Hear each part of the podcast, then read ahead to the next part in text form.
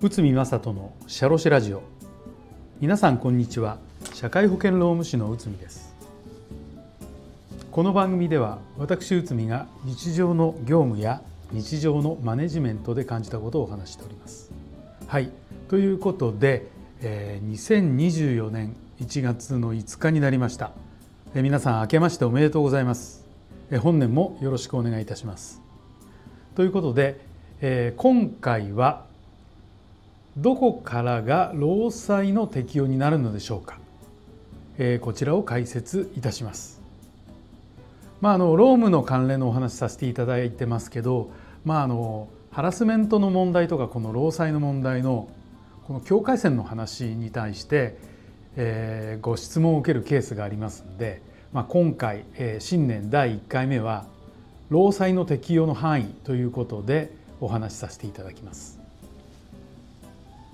仕事が原因で怪我をしたり病気になったりしたら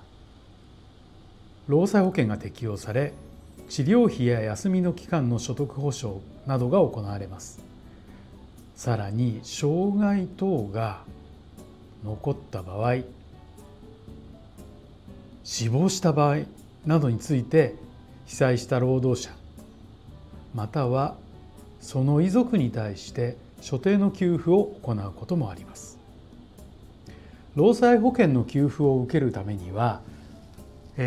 各種の申請書を労働基準監督署に提出して請求の手続きを行うことが必要です。しかし請求の手続きで業務災害及び通勤災害と認定されなければ給付などを受けることはできません。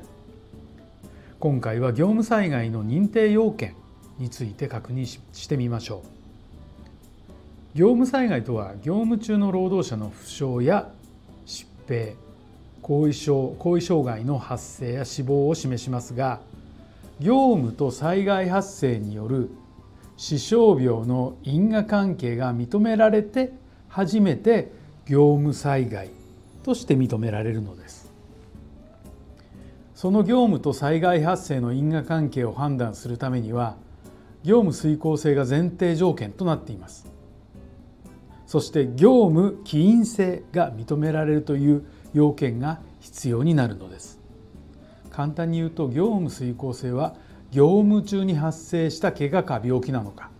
業務起因性はその業務が怪我や病気の原因になっているかどうか。ということです。その業務遂行性とは労働者が使用者の支配下にある状態を示しますが大きく分けて次の3つに分かれます。1事業主の支配管理下で業務を従事している場合。所定労働時間内や残業時間内に事業上施設内で業務についている場合を示します。2事業主の支配管理下にあるが業務に従事していない場合。就業就業時間前後や昼休みなど事業上施設内にいるが業務に従事していない場合を示します。3事業主の支配下にあるが管理下を離れて業務を従事している場合。出張や社用での外出により労働者は事業上施設にはいませんが業務に従事している場合を示します。そして業務起因性については業務起因性の要件を満たしていない限り発生しませんが業務起因性が認められても業務業業務遂行性が認められても業務起因性が認められるとは限りません。この業務起因性も業務遂行性が認められる3つのケースに分かれる分かれて認められるかがどうかの判断が行われます1事業主の支配管理下で業務に従事している場合所定労働時間内や残業時間内に事業上施設内で業務についている場合を指します。で2番には事業主の支配管理下にあるが業務に従事していない場合まあこれは先ほどの話の同じ、えーと、就業時間外や昼休みですねで事業主の支配下にあるが管理下を離れて業務に従事している場合、まあ、出張や外出ということです。労災が認定されるには労働者が使用者の支配下にある業務遂行性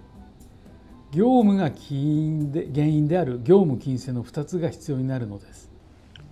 そしてこの判断は詳細な部分まで検証されるのです。労働者の行為が指揮命令かか否か。ということがポイントですしその原因が業務中業務の何かによって原因が発生しているかどうかということがポイントになります。ですのでこの要件を満たさない限り労災の適用にはならないということになるのです。はい、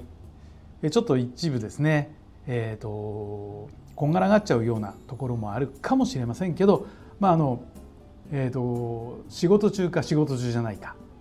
えー、仕事が原因かどうかというように、えー、単純に考えていただければいいかなと思います。それで具体的な、事案に対してこの2つどうかなっていうことを考えていただければ問題ないかなと思います。仮に迷ってしまうような場合があった場合は労働基準監督署の労災課に問い合わせてみるのが一番いいのかなというふうにも感じております。はい、えー、新年第1回目はどこからが労災の適用になるのでしょうか、こちらを解説いたしました、えー、本年もこういった形でお話しさせていただきますのでどうぞよろしくお願いします本日もお聴きいただきありがとうございました。